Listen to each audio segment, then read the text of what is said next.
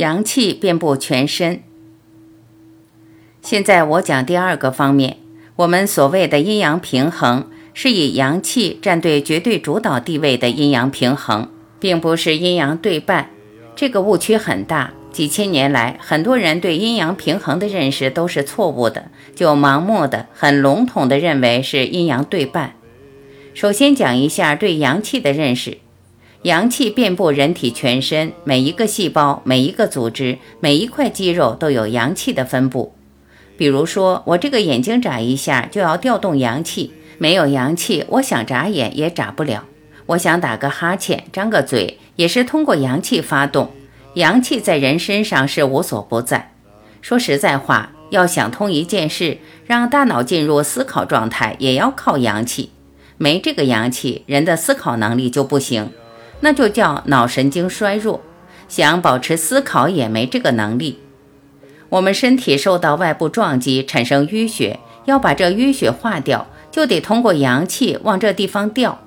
为啥碰撞之后身体会发肿？大家理解了吧？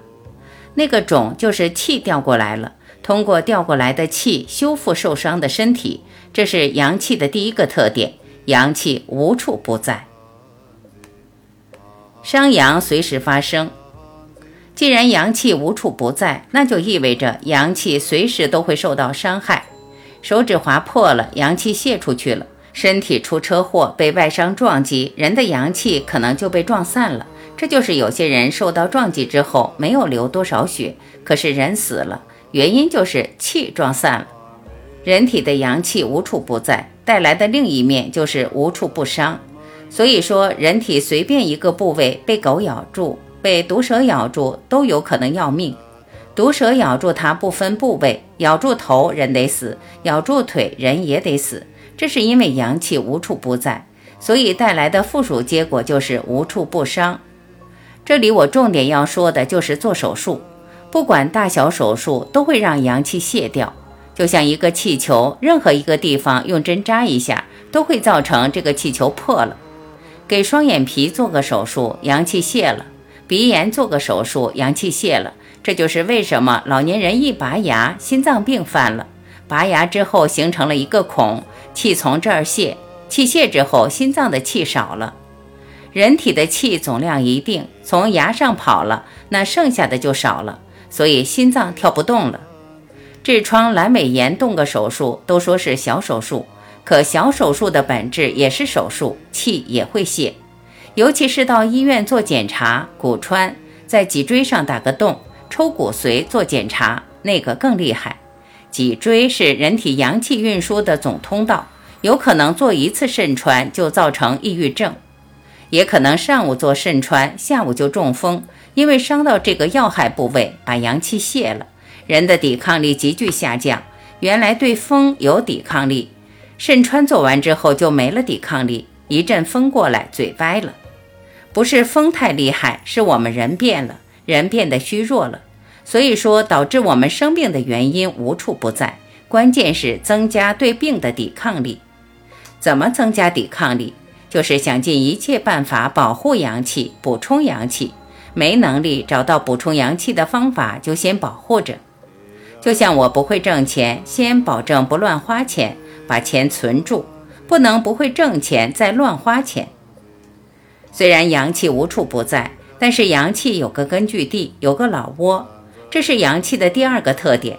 这个根据地被称为阳根，就是肚脐以下、腹股沟以上的下丹田位置，这是阳气的老窝。因为阳气的功能无限，变化多端，无处不在。这个特点就像我们中国文化十二生肖里面的龙。无处不在，呼风唤雨，哪个地方需要他就到哪去。流鼻血了，他调过来就止血。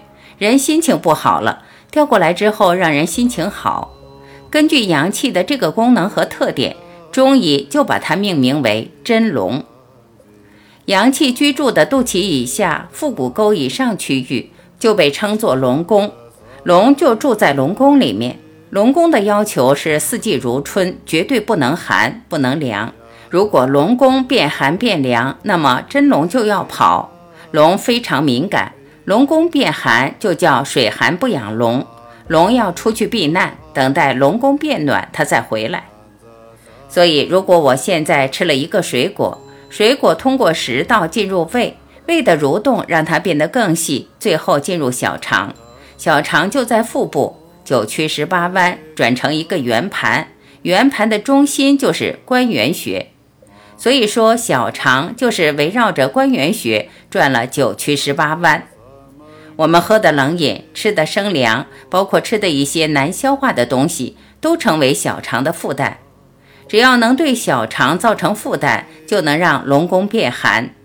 生冷的、难消化的、硬的、不是本地产的、本身适应不了的这些东西，都会造成小肠的负担。造成小肠负担，就是让龙宫变寒。龙宫一变寒，这个龙就要出去避难，它就要往上往周边跑。跑到脚心就是脚心发热，跑到耳朵就是耳鸣，跑到鼻腔就是流鼻血，跑到牙床，跑到口腔，这是口腔溃疡、牙痛；跑到喉咙就叫甲状腺结节，就叫甲亢；跑到乳房就叫乳腺增生；跑到胸口叫做精神病、抑郁症；跑到头顶就叫脑梗、脑出血；跑到手心就是手心发热；跑到皮肤外层。不是具体某一个部位，是整个皮肤表层都热，这就叫发烧。如果它在皮肤的表层局部跑出来一点，就叫过敏。像人吃了水果、喝了生冷、吃一些东西过敏，就会在皮肤形成红点点、红斑。像牛皮癣、红斑狼疮，包括玫瑰糠疹、荨麻疹，所有这些皮肤病，它都是红点点。实际这可不是什么皮肤病。这代表着龙通过这地方往外跑，所以说所谓的皮肤病，它可不是皮肤病。如果单纯当成皮肤病来治，一定是见病治病，活人丢命。这就叫庸医杀人不用刀，看不透本质，没有及时断绝让龙宫变寒的因素，饮食结构上没有去调整，只讲究治疗，治疗方法又不当，是见病治病，表面看着是热。就用寒来治，寒的药进入体内，让人的龙宫越来越寒，这就造成很多很多所谓的世界难题治不了，这就是方向错了。病因寒而得，就要靠热来治，结果看不透本质，把寒当真，把热当真，就认为是热了，得用寒来治，导致了人的命在疾病面前是岌岌可危。只要得病，就意味着危险。只要得病，就意味着找不到正确的方法，找不到真正的医者来看透病治病，到最后后果不堪设想。所以说，现在人不敢得病，得不起病，一得病就意味着错误的方法对我们人体施加，就意味着我们的生命被蹂躏。上火的本质和降火派中医的危害。通过我这样的描述，大家想想，这是一个什么样的场景？人生在世，得病本身是稀松平常的事，再加上我们中国文化的保护，最起码我们中国人可以不怕病。可是真理失传了，阴阳失传了，以假乱真，跟着假象跑，造成人在得病的时候生命岌岌可危。所以现在大家千万要记住，一定要明明白白把上火的本质搞清楚。像我几个朋友经常说不敢喝羊肉汤，一喝羊肉汤就上火。我说错了，你如果喝羊肉汤的前后不吃水果，不喝冷饮，单纯喝羊肉汤，它是治上火的，是因为喝了羊肉汤之后，你吃了水果，喝了冷饮，把龙宫里的龙给它逼得出来避难，造成了所谓的上火假象。龙是无辜者，它是出来避难的，可是我们一见龙出来，就认为是上火了。就用苦寒药杀它，一杀生命就开始打折。从开始降火这一天开始，我们的生命就开始萎缩。当时把火降下去，过一段时间又开始上火，再降火，一直到死都没有把火降下去。有多少人就是这样，一直到死都认为自己火太旺，没有降下去。要当时把火降下去，人就好了。这个观念贻害千年。所以说，滋阴苦寒降火这一派，现在中医门派里面占超过百分之九十，百分之九十的医家都是滋阴降火出身，见病就是降火，这个影响力太大了。从宋朝朱丹溪到现在，整整一千年，遗害千年。现在大家去找中医治病，遇到十个中医，有九个都是降火派，都是苦寒派、滋阴派。所以我现在讲的这个内容，最反对的就是滋阴降火这一派。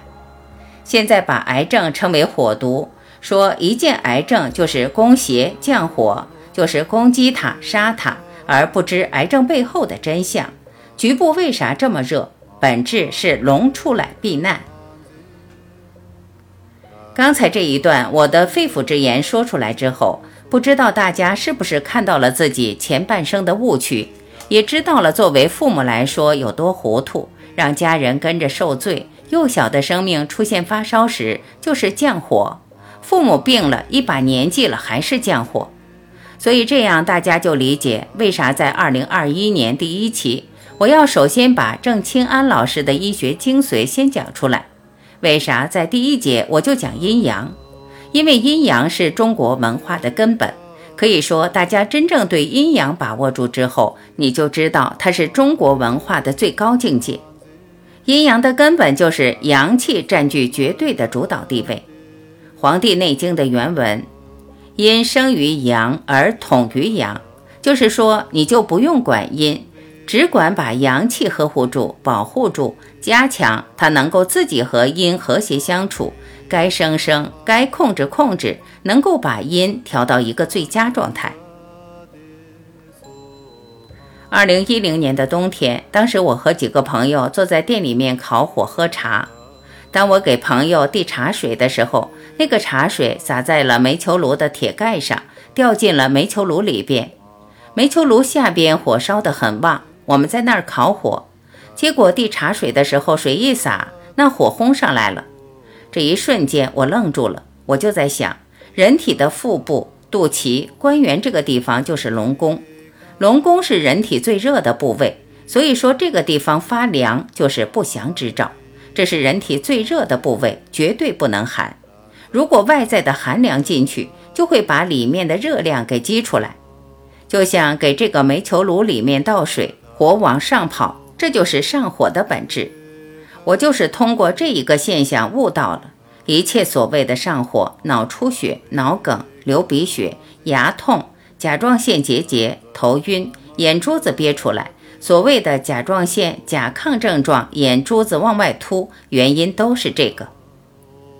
从悟透的一瞬间，我就对自己说：从此以后，我不会害别人。和任何人接触，不敢保证我能多大限度地帮助别人，但是最起码的底线是我不会耽误别人，不会给对方指出错误的路。就像指月亮的手，月亮一定在这儿，不在别处。我坚定不移，月亮就在这儿。可以跟大家说，大家只要能给我一个机会，跟着咱们这个课程学三期，甚至就一期，你只要用心。我相信，从此以后，你就成了中医绝学的传人。这段时间，我在体会北宋张载先生的四维：为天地立心，为生民立命，为往圣继绝学，为万世开太平。为天地立心何以立？为生民立命何以立？为往圣继绝学何以继？为万世开太平何以开？就是一句话。只有继承绝学，如果不能把古圣先贤的绝学继承下来，天地没法立心，生民没法立命，万事太平没法开。所以一切就在继承往圣的绝学。中医的绝学就是阴阳，阴阳能够让我们用一辈子，甚至一个家族几代人，甚至整个民族继往开来，去悟去用。只有在用中，才能悟得越来越到位。只有在用的过程中，才会对古人的阴阳思想越来越信。纸上得来终觉浅，大家没有走过这个过程，信心建立不起来。唯一的出路就是大家一定照着去做。比如原来经常上火，动不动口腔溃疡，从此之后就生凉不再吃了，不再熬夜了。万病伤于寒，这四寒就是外寒、内寒、心寒、虚寒。熬夜、惊吓、动手术、犯房事，都属于虚寒的范畴。虚寒也是寒，虚寒更寒，心寒最寒。一个人心冷漠，感觉活着没意思，这个寒是寒到底了。现在只是引出这问题，这问题咱们随后细讲。就是万病伤于寒。面对所有的问题，都是从呵护阳气入手，给自己一个这样的环境，给自己一种这样的活法，看看生命有什么转变。就一句话，大家让我骗一个月，你就这样活活试试，看看下个月是好转了还是恶化了。我可以跟大家说，如果不是命到了，绝对不会恶化。如果本身命到了，那来不及了。咱们开篇就说了，遇到正确的方法，可太晚了，没机会了。但是这样也能减轻痛苦。阴阳无比重要。现在遇到很多问题，比如女的宫寒，男的精子成活率低，就盯着子宫、精子、卵子做文章，没有想着让身体发热。我堂弟也是精子成活率低，结婚三年多。他爱人不会怀孕，到西安、郑州治了三四年，就是盯着精子治精子，想尽办法提高精子成活率，没有从整体环境入手。后来我了解了这事儿，就提出来让他们喝姜汤，就是姜和葱熬的浓汤。我说喝吧，喝三个月，将来生出的孩子非常健康，别的啥都不用了。谁知道喝了半个月，我弟妹就怀孕了。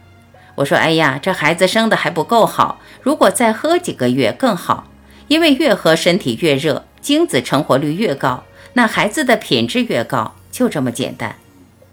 可就这喝了半个月，生出的孩子都相当好，这就是姜都能解决的问题。四年从洛阳到西安来回往返没有解决。”前段时间我去学习，在学习的时候，有个同学就在春分前一晚上头痛如裂，一夜没睡，把这个辅导员吓得够呛。第二天早上，本来我去了，想尽一切办法要隐藏我的身份，不愿意这样在公开场合暴露我的身份。没办法了，毕竟有很多学员认识我，就跟辅导员推荐我，我就去给这个学员治。到那边啥也没有，没有医疗设施，也没药。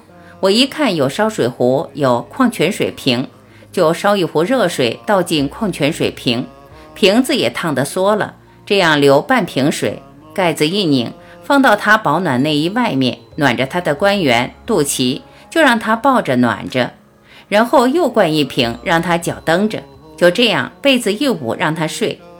过了一会儿就说轻了，这就是撒豆成兵。武功到了一定境界，万物都是武器，摘叶也可伤人。我的这个治法不是针对头痛的，遇到任何问题，就是想尽一切办法让肚脐周围热起来。我最近一直在为两件事耿耿于怀，为两件事着急，感觉时间等不及，我一定要抓紧时间把这两件事做好。第一件事，正确的生活得赶紧推广出去。说着是一句话，背后无限心酸。正确的生活方式，如果晚一刻推广出去，谁知道有多少人已经把生命推到了悬崖边？有可能早这一刻他就有救。比如说熬夜，连着熬了四天了，到最后就剩十五分钟时间，再熬这十五分钟就死了。如果早十五分钟，他知道不能熬夜，就不熬了，一去睡觉，命保住了。再比如，有些女性朋友就喜欢吃水果，每天早上起来吃了十几年了，到最后就剩这一天早晨，如果再吃两个水果，命就完了。吃这两个水果，也就是十五分钟时间。如果这一刻突然知道不能吃了，这天早上这两个水果不吃了，没有把这个炸弹点燃，可能就有救了。如果有些患者今天还要去化疗，化疗这一次出来人就不行了，这时候知道了不能化疗。早上家人做出正确选择，不让患者化疗。以前虽然受到了伤害，可不再继续伤，先把命保住，后面可以慢慢养。如果有些人一直生气，比如重大疾病患者，再生十五分钟闷气，命就没了。可是因为我们这个课程加大力度推广。让这个患者最后在生命结束前的十五分钟，突然意识到不能生气了，心情好了，把命保住了。就像人在水里，你争分夺秒把他找到以后，从水里面捞出来了，他坐在岸上就不会再被水淹死。可如果在水里面多待一会儿，命就没了。我连着讲这一系列例子，大家都能想象到这个情景了吧？这都说明我得赶紧把这个正确的生活方式给推广出去，这不能等。我为这件事耿耿于怀。我这一生其实就两个使命：第一，推广正确的生活；还有第二个。第二个没有第一个重要，但是关键时候很有用，就是我得赶紧把这个艾灸技术传下去。说实在话，在此之前我也没有这么大的精力。可以说，现在很多人学我的艾灸技术，学的就是皮毛。所以我第二个使命就是赶紧把艾灸技术传下去。大家到这里来学，就这两件事：一，学会正确生活；第二，捎带着，但也很重要，把这个艾灸技术学到家。艾灸到关键的时候就是救命的。如果在生命的关键节点，早用一分钟就能够扭转乾坤，可是晚那一会儿再灸，它不吸收了，于事无补。就是艾灸虽好，如果错过最佳时机，也等于没用。所以我是越来越明确，以后到任何地方讲课，就是围绕着这两个主题，实现一个目标：学会生活，还医于民。围绕这两个目标怎么办？就是学会生活，学会艾灸。曾经很多时候我讲过，对于治病来说，医法就是治病的方法，封顶只占百分之十，百分之九十决定于对方的生活习惯和心态。他的生活习惯不改，心态不改，百分之九十丢了，光靠这百分之十不行。但是这里面还有一句，关键的时候，艾灸的百分之十能够点燃那百分之九十，但这是一个应急状态，不是常态。比如遇到一些人心如死灰，一艾灸心情好了，就这一瞬间点燃他的百分之九十。所以说，这个艾灸虽然只占百分之十，但是这百分之十意义很大。所以我们这就是两条腿走路。咱这课程从二零二一年开始做出重大调整，以后的课程就是上午讲生活，下午练艾灸实操。生活可以很快传达，但艾灸技术是一下一下练出来的。大家体会我这个用心。过去我对艾灸技术在一定程度上说，真是没这个精力。经过这半年的反省，我看到了很多问题。真正让我亲手去操作的时候是很容易的，可能让其他老师去操作就出不了效果，也可能得五次，但是我只需要一次。所以，对这个艾灸技术要加大训练力度。我们这一节要讲清两个问题：第一，还是讲生命和生活，接着上一节的阴阳继续讲；第二，要把艾灸技术讲了。真正健康人的状态，头凉脚热。首先，我给大家讲生命的正常状态是什么样的，很简单，但很重要。也有很多人做不到，就是脚热头凉，双腿双脚是热的，脚绝对不能凉。这个不代表发烧，不代表外热内寒。这里说的头发凉，不能说用冷水冲冲让头发凉，这不对，应该是一种自然的状态。脚是热的，头是凉的，不要人为干涉。人为干涉的可以是热水泡脚让脚发热。但你不能用个吹风机给头吹吹，让它发凉，这样非中风不行。这个状态太重要，这就很好的体现了我们在上一节讲的人体六经结构。天上的阳顺着阳经而下，送到脚，所以脚是热的；地上的阴顺着阴经而上，最上面的头就应该是凉的。如果达不到这个状态，说明有病。不用到医院检查，而且头越热脚越凉，病越重。可现在人的生命是一种反态，头热容易冲动、激动、急躁，脚不会热，不会热的表现就是腿没劲，所以想法很多，行动力不足，想了很多，啥也干不成，就是腿上没力气，就这一个状态，多么实在。所以说，我们从今天认识开始，整个后半生就是这么一个目标，这就是一个完美的生命状态。一个真正健康幸福的人就是这样一个状态：头凉脚热。大家看中国道家文化对人生命的描述，我用哪吒来说，道家把头称为清凉台，又清又凉爽的一个神台。哪吒就是道家的。全国有很多地方的道观供奉哪吒，哪吒脚蹬风火轮，正是因为有火有动力，它才会跑。准确来讲，应该叫火风轮。火是动力，有了火，它才能跑。人的脚热叫健步如飞，所以我们就要给自己的生命进行养护，让脚能够自然发热，这样我们就觉得腿有劲，头脑冷静，身上很有劲，有干劲。但是头脑很冷静，不犯错，看什么问题看得很清楚，自我管控能力很强，看啥都不走眼，做什么都能有信心、有决心。